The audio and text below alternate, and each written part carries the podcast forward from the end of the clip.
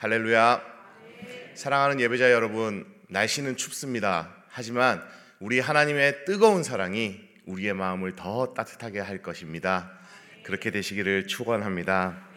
다윗의 시편이 늘 그렇지만 오늘 이 시편 145편의 말씀은 이 하나님을 향한 마음으로 가득합니다. 그래서 다윗의 찬양시라고 표제가 붙어 있는데요.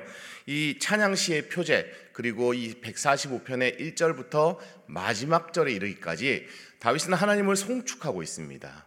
1절 말씀 시작 부분을 보십시오. 왕이신 나의 하나님이여 내가 주를 높이고 영원히 주의 이름을 송축하리이다. 또 마지막 21절 말씀도 역시 마찬가지입니다. 내 입이 여호와의 영예를 말하며 모든 육체가 그의 거룩하신 이름을 영원히 송축할지로다. 아멘. 다윗은 시편의 시작부터 마지막까지 하나님을 송축한다라고 말하고 있습니다. 그래서 이 가사를 이 시편의 내용을 가지고 가사를 붙여서 잘 아는 찬양이 하나 만들어졌습니다. 왕이신 나의 하나님 내가 주를 높이고 영원히 주의 이름을 송축하리 이다 우리 다시 한번 찬양할까요? 왕이신 나의 왕이신 나의 하나님 내가 주를 높이고 영원히 주의 영원히 주의 이름을 송축하리다 송축하리이다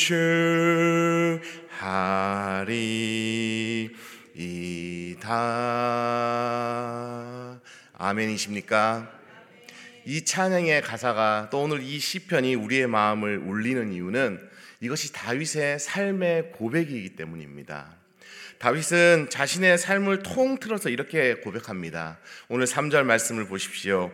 여호와는 위대하시니 크게 찬양할 것이라 그의 위대하심을 측량하지 못하리로다. 아멘. 다윗은 자신의 삶을 통틀어서 이 여호와 하나님의 위대하심을 체험했던 사람입니다. 뿐만 아닙니다. 다윗이 어렸을 때 그의 삶을 지키는 분이 여호와 하나님이라고 그는 고백했습니다. 사무엘상 17장 37절 말씀을 보면 다윗이 이렇게 고백합니다. 다윗이 이르되 여호와께서 나를 사자의 발톱과 곰의 발톱에서 건져내셨은즉 나를 이 블레셋 사람의 손에서도 건져내시리이다. 아멘.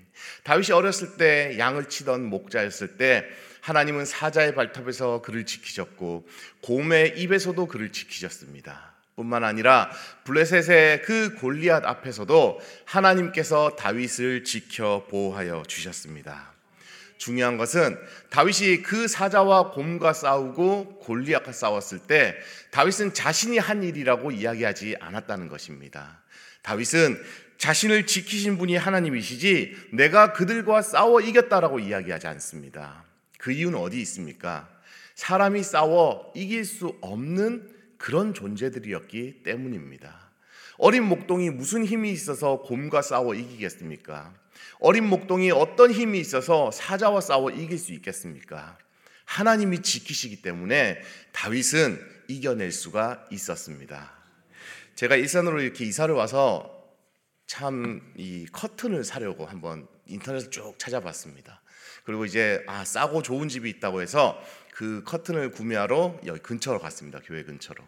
가서 막상 보니까 참 요즘 커튼 이쁘게 나오더라고요. 야 이것도 좋다, 저것도 좋다 하다가 우연찮게 커튼을 이렇게 뒤집어 봤더니 뒤에 가격표가 붙어 있었습니다. 싸고 좋다고 해서 왔는데 가격표를 보더니 깜짝 놀랐습니다. 아 싸다는 기준이 나랑은 달랐구나. 아, 생각보다 비싸더라고요. 참 이뻤는데 참 비싼 관계로 조용히 이렇게 내려놓고 다음에 오겠습니다 하면서 씁쓸하게 내려왔습니다. 이렇게 내려와서 주차장 쪽으로 가는데 주차장 저쪽에서부터 이렇게 쿵쿵 하는 소리가 나는 겁니다. 아, 누가 이렇게 택배를 집어 던지나 하고 이렇게 고개를 딱 돌렸더니 이 은색 아반떼 한 대가 이 주차장으로 돌진을 해오면서 벽에 쾅 하고 부딪히고 이쪽 벽에 쾅 하고 부딪히면서 이 제가 있는 쪽으로 이게 윙 하고 오는 겁니다. 깜짝 놀라서 이렇게 쳐다보고 있으니까 다행히 제 쪽으로 안 오고 앞쪽에 있는 나무에 이렇게 꽝 부딪혀가지고 망가졌더라고요. 잠깐 이렇게 멍해졌습니다. 그러면서 만약 저 차가 나를 향해 돌진했으면 어떡하지?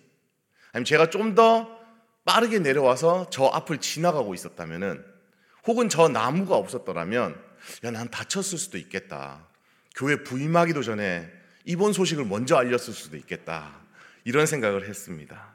그러면서 무슨 생각을 했냐면 오늘 이 말씀처럼 하나님께서 사자로부터 곰으로부터 다윗을 지키신 것처럼 어떻게 보면 사자 곰보다 더 무서운 차들로부터 우리를 지키고 계시는구나. 우리가 아무리 인도로 걸어가고 아무리 우리가 조심해서 운전을 하더라도 제가 봤을 때 그분들은 초보였던 것 같습니다. 초보 운전이라 그냥 악셀과 브레이크를 구분하지 못하고 밟으신 것 같은데 그런 사람 한 명만 인도로 가는 나를 덮쳐버리면 아무것도 못 하잖아요. 근데 사실 우리가 오늘도 수백 대의 차를 만나시고 수천 대의 차를 만나실 겁니다. 그러나 하나님이 지켜 보호하여 주시기 때문에 오늘도 우리는 승리할 줄로 믿습니다. 다윗은 그렇게 고백했던 겁니다. 그래서 우리도 다윗처럼 고백할 수 있습니다. 내가 어려서부터 하나님이 지키셔서 지금까지 이렇게 하나님을 잘 섬길 수 있다고. 그럼 다윗은 도대체 어떻게 이렇게 고백할 수 있었을까요? 오늘 이 5절 말씀부터 13절 말씀까지 이 다윗은 계속해서 하나님이 하신 일들을 쭉 이야기하는데 그 5절 말씀 이전에 나와 있는 4절 말씀을 보면 이렇게 고백을 합니다. 대대로 주께서 행하시는 일을 크게 찬양하며 주의 능한 일을 선포하리로다. 이 우리말 성경 번역을 보면 이렇게 번역되어 있습니다. 한 세대가 다음 세대에게 주의 일을 찬양하고 주의 능력 있는 행적을 선포할 것입니다. 이 대대로라는 것이 앞선 세대에서 다음 세대로라고 번역되어 있죠. 이것이 바로 무엇입니까? 하나님의 말씀입니다. 하나님의 말씀이 대대로 대대로 대대로 전해져서 우리는 수천 년 전에 다윗의 찬양시를 오늘 이야기합니다. 하나님의 말씀은 살아있기 때문에 대대로 영원히 전해지는 것입니다. 그래서 오늘 13절에 다윗은 이렇게 고백합니다. 주의 나라는 영원한 나라이니 주의 통치는 대대에 이르리이다. 아멘. 다윗의 고백처럼 하나님의 말씀은 영원하고요. 이 하나님의 통치는 대대로 이루러 천국에 이르는 그때까지 우리를 지키고 보호하십니다. 이것이 다윗의 고백이고 오늘 함께 예배드리는 모든 예배자의 고백인 줄로 믿습니다. 뿐만 아닙니다. 우리는 더 큰 복을 받은 사람입니다.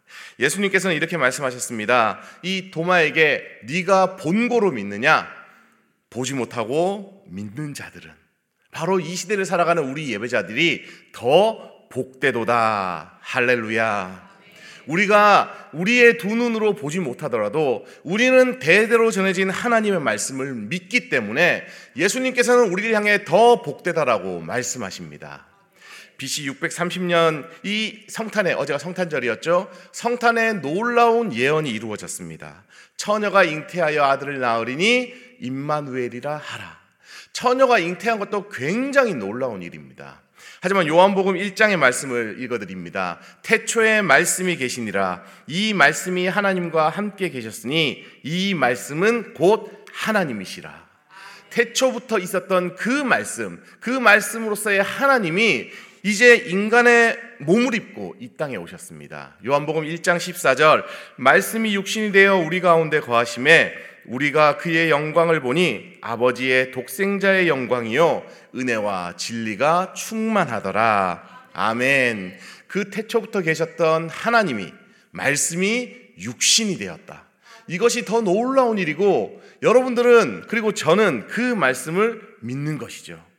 그 말씀이 대대로 전해져서 우리에게 전해졌고 우리는 그 말씀을 붙들고 오늘 또 믿고 의지합니다. 그러면 이제 중요한 것이 하나 딱 나왔습니다. 그것은 무엇이냐? 정말로 하나님의 말씀을 믿는 것입니다. 우리 예배자들은 하나님의 말씀이 믿어지십니까? 정말 믿어지신다면 이렇게 한번 질문을 해보겠습니다. 정말 믿어지신다면 예수님의 말씀, 말씀처럼 이 오른뺨을 맞으면 왼뺨을 댈 수 있겠습니까? 말씀이 믿어지십니까 해서는 우리가 아멘 할 수 있는데 정말로 왼뺨을 맞고 나면 오른뺨을 댈 수 있냐는 이 질문. 정말 실제적인 말씀을 우리의 삶에 적용시킬 수 있느냐는 그 질문에서는 우리는 주춤주춤하게 됩니다. 근데 다윗은 이 하나님의 말씀을 믿은 사람이었습니다. 그래서 그에게 어떤 일이 있었습니까? 사울 왕이 그를 죽이러 왔을 때 왼뺨을 치고 오른뺨을 치는 정도가 아닙니다. 생명을 빼앗으러 왔습니다. 정말 우리나라의 법으로 해도 그 생명을 빼앗으러 오면 그 사람을 해도 아마 정상 참작이 될 겁니다. 정당방위로. 그런 상황에서 다윗은 어떻게 하느냐? 아비세에게 이르되 죽이지 말라. 누구든지 손을 들어 여호와의 기름 부음 받은 자를 치면 죄가 없겠느냐 하면서 그의 머리 곁에 있는 창과 물병만 가지고 가자. 이렇게 이야기합니다. 오른뺨을 맞는 정도가 아니었습니다. 자신의 목숨을 노리고 온 그 사울 왕을 하나님께서 그에게 기름 부으셨으니까 나는 그를 치지 않겠다. 그것은 온전히 하나님께 맡겨드렸다는 겁니다. 복수마저도 누가 내 뺨을 치면 나는 이 복수심이 끌어올라가지고 참을 수가 없는데 다윗은 그 끌어오는 복수심을 하나님께 온전히 맡겨드렸습니다. 왜냐하면 정말 하나님의 말씀을 믿었기 때문입니다. 그럼 다윗은 어떻게 하나님의 말씀을 이렇게 믿고 의지할 수 있을까요? 오늘 우리가 모두 그렇게 하나님의 말씀을 의지하길 원하는데 어떻게 그럴 수 있었을까요? 오늘 18절, 19절, 20절 말씀에 그 비밀이 숨겨져 있습니다. 우리 18절, 19절, 20절 말씀을 한 목소리로 함께 읽겠습니다. 여호와께서는 자기에게 간구하는 모든 자, 곧 진실하게 간구하는 모든 자에게 가까이 하시는도다. 그는 자기를 경외하는 자들의 소원을 이루시며 또 그들의 부르짖음을 들으사 구원하시리로다. 여호와께서 자기를 사랑하는 자들을 다 보호하시고 악인들은 다 멸하시로다. 아멘. 이 앞부분을 딱 보십시오. 여호와께서는 자기에게 간구하는 모든 자, 여호와께서는 자기를 경외하는 자들, 여호와께서는 자기를 사랑하는 자들. 다윗은 하나님을 사랑했던 겁니다. 하나님을 사랑하니까 그래 하나님 내가 사랑하는 그 하나님이 나를 지키시고 보호하셨어. 그래서 사울에 대한 분노도 사울에 대한 복수심도 내가 사랑하는 하나님께 맡겨 드릴 수 있었던 겁니다. 다윗은 한평생 하나님의 말씀을 붙들었습니다. 아마 그는 신명기 6장 5절의 말씀을 마음에 새겼을 겁니다. 너는 마음을 다하고 뜻을 다하고 힘을 다하여 내 하나님 여호와를 사랑하라. 할렐루야. 우리는 어떻게 해야 됩니까? 마음을 다하고 힘을 다하고 뜻을 다해서 우리 하나님 여호와를 사랑하셔야 됩니다. 사랑할 때 능력이 나타나고 사랑할 때 하나님을 믿을 수 있고 사랑할 때 하나님을 의지할 수 있습니다. 그래서 그 사랑의 본을 우리 예수님이 보여주셨습니다. 우리는 흔히 이렇게 얘기합니다. 나는 너를 죽을 만큼 사랑해. 근데 예수님은 죽을 만큼 사랑하는 정도가 아니라 사랑해서 죽으셨습니다. 그 생명을 우리에게 내어주신 것이죠. 정말 그렇기 때문에 우리는 생명을 내어 주실 만큼 사랑하는 예수님께 나아가서 우리의 모든 것을 고백할 수 있습니다. 제가 이전에 한 설교의 예화를 듣고 그 설교의 예화가 제 마음을 정말 감동을 시켰습니다. 그리고 힘들 때마다 그 예화를 떠올리게 되는데 그 예화의 내용은 이렇습니다. 한 여전도회 회장님이 너무 여전도회를 이끌어가는 게 힘들었습니다. 뭐 다들 조금 수긍하시죠. 네, 조금 이게 마음이 힘들 때가 있잖아요. 사람들이. 그래서 이제 목사님을 찾아가서 목사님, 나 이제 여전도회 회장 못 하겠습니다. 내가 더럽고 치사해 가지고 때려 치울랍니다. 이렇게 얘기했답니다.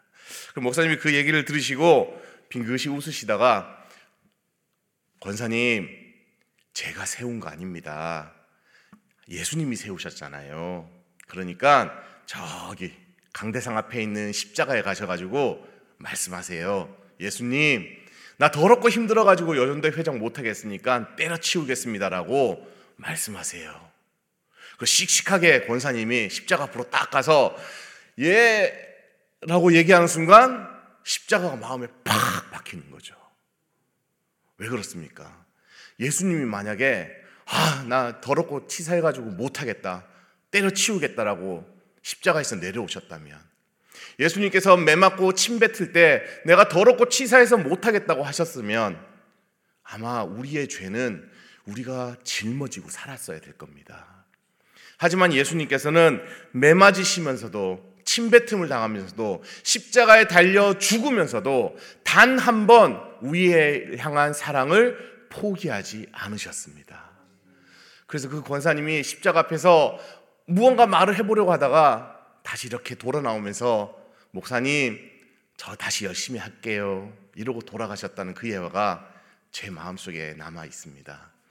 사실 목사로 또 목회를 하면서 저희도 그런 일들을 겪습니다. 저희 목사님들도 힘들고 어려울 때가 있습니다. 근데 저는 이 말씀을 늘 생각해 봅니다. 내가 힘들고 어려웠던 것이 예수님의 십자가만큼 힘들고 어려운 일인가? 한번 생각해 보십시오. 우리가 힘들고 우리가 모욕당했다고 하는 그 일들이 예수님이 침뱉음 당한 것만큼 모욕일까요? 아니면 우리가 힘들고 어렵다고 하는 그 일이 예수님이 골고다 언덕을 오르셨던 것만큼 힘들고 어려운 일일까요?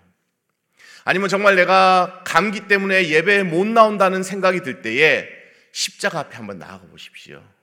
십자가에서 피 흘리는 예수님 앞에서 예수님, 내가 감기 때문에 예배 못 나가겠습니다. 이렇게 한번 말씀해 보십시오. 우리의 마음이 그것밖에 예수님을 못 사랑하는 겁니다. 우리가 진짜 예수님을 사랑한다면 누가 내 뺨을 치더라도 예수님이 당한 모욕보다 작으니까 예수님께 맡겨드릴 수 있어야 됩니다. 내가 오늘 당장 몸이 안 좋은 것 같고 마귀의 시험에 빠져서 예배 자리에 못 나온 것 같은 그때에도 예수님께서 그 고통당하면서도 묵묵히 갈, 갈릴리 언덕을 골고다의 언덕을 걸으셨는데 나는 감기 정도로 이렇게 무너지는구나.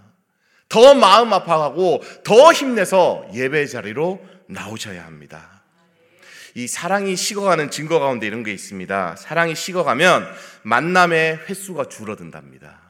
사랑이 식어가면 흐트러지는 모습을 보인다고 합니다. 사랑이 식어가면 걱정과 배려가 줄어들고 화를 자주 낸다고 합니다. 내가 신앙생활을 하면서 예배의 자리에 나오는 횟수가 줄었다면 내가 신앙생활을 하면서 흐트러지는 모습을 가지고 예배 자리에 나오고 있다면 내가 신앙생활을 하면서 믿음의 공동체인 교회에 대해 배려가 줄어들고 교회에 하는 일들을 볼 때마다 화가 난다면 나는 예수님에 대한 사랑이 식어가고 있습니다. 그동안 막연하게 하나님을 믿는다라고 생각하셨다면 오늘 이 새벽에 하나님을 향한 사랑을 점검하시기 바랍니다. 이제 오늘 이 말씀을 통하여 하나님을 향해 마음을 다하고 뜻을 다하고 힘을 다하고 목숨을 다하여 하나님을 사랑하시는 모든 예배자들이 되시기를 축복합니다. 오늘부터 다시 사랑하시기로 결단하십시오. 이 시간에 같이 기도하며 나아가겠습니다. 하나님, 지금의 나의 예배의 모습, 나의 신앙의 모습을 돌이켜봅니다. 하나님, 내 마음 가운데 하나님을 향한 다시 뜨거운 사랑을 회복시켜 주시옵소서. 우리 이 시간에 다시 마음을 다해서 하나님 앞에 기도하며 나아갑니다. 사랑이 많으신 하나님, 우리의 마음을 점검케 하여 주시옵소서. 하나님을 향한 마음, 하나님을 향한 뜨거운 사랑을 회복시켜 주시옵소서. 아버지 내 마음 가운데 다시 한번 피 묻은 십자가를 바라보며 나아갑니다. 내 마음이 힘들 때, 내 마음이 약해졌을 때, 내 신앙이 약해져 갈 때에 우리가 정말 말씀이 육신 되신 예수님 앞에 나아갑니다. 주여 십자가 앞에 자신 그 주님 앞에서 내가 사랑을 고백해 하여 주시옵소서. 마음을 당하여 다하여 사랑하겠습니다. 뜻을 다하여 사랑하겠습니다. 힘을 다하여 사랑하겠습니다. 목숨을 다하여 사랑하겠습니다. 아버지 우리의 신앙이 어떤 자리에 있습니까? 아버지 우리가 예배의 자리에 나오는 횟수가 줄어들고 있다면은 예배 자리에 나올 때 흐트러진 모습으로 온다면 아버지 우리가 교회에 대한 배려가 줄어들고 교회의 사역을 볼 때마다 화가 나고 있다면 주여 내가 다시 신앙을 회복하게 하여 주시옵소서 아버지 하나님을 향한 사랑을 회복하게 하여 주시옵소서 다 윗은 하나님을 사랑했기에 하나님의 말씀을 믿었고 다윗은 하나님을 사랑했기에 하나님의 역사를 볼 수 있었습니다. 아버지 우리 성도님들 아버지 우리 예배자들 우리 하나님을 섬기는 모든 사람들이 하나님을 섬길 때에 사랑하며 섬기게 하여 주시옵소서 사랑하며 헌신하게 하여 주시옵소서 사랑하며 하나님 앞에 나아갈 수 있도록 주여 붙들어 주시옵소서. 그리하여 다윗이 하나님을 송축하고 왕이신 하나님을 고백했던 것처럼 우리가 사랑의 마음을 가지고 하나님을 왕으로 고백하게 하여 주시옵소서 하나님을 높여드리게 하여 주시옵소서. 아버지 우리의 믿음이 대대로 대대로 이어지는 믿음이 되게 하시고 그 하나님을 향한 사랑 역시 대대로 이어지게 하여 주시옵소서. 우리 자녀 세대가 더 뜨겁게 하나님을 사랑하게 하여 주시옵시고 우리 다음 세대가 더 하나님을 사랑하는 세대가 되도록 주여 붙들어 주시옵소서. 사랑이 많으신 하나님 우리는 다시 하나님을 사랑하기로 결단했습니다. 우리가 힘들고 어려울 때마다 우리는 이제 십자가 앞에 나아가기로 결단했습니다. 내가 십자가 앞에서 왕이신 하나님을 송축하게 하시고 내가 십자가 앞에서 주님의 사랑, 목숨까지 내어주신 그 사랑을 받들고 나아가게 하여 주시옵소서. 우리가 오늘 마음을 다하여 하나님을 사랑하겠습니다. 힘을 다하여 하나님을 사랑하겠습니다. 목숨을 다하여 하나님을 사랑하겠습니다. 주여 우리를 지켜 보호하여 주시옵소서. 이제 우리가 온전히 하나님만 의지하며 오늘 하루를 향해 나아갈 때에 주여 우리와 동행하여 주시옵소서.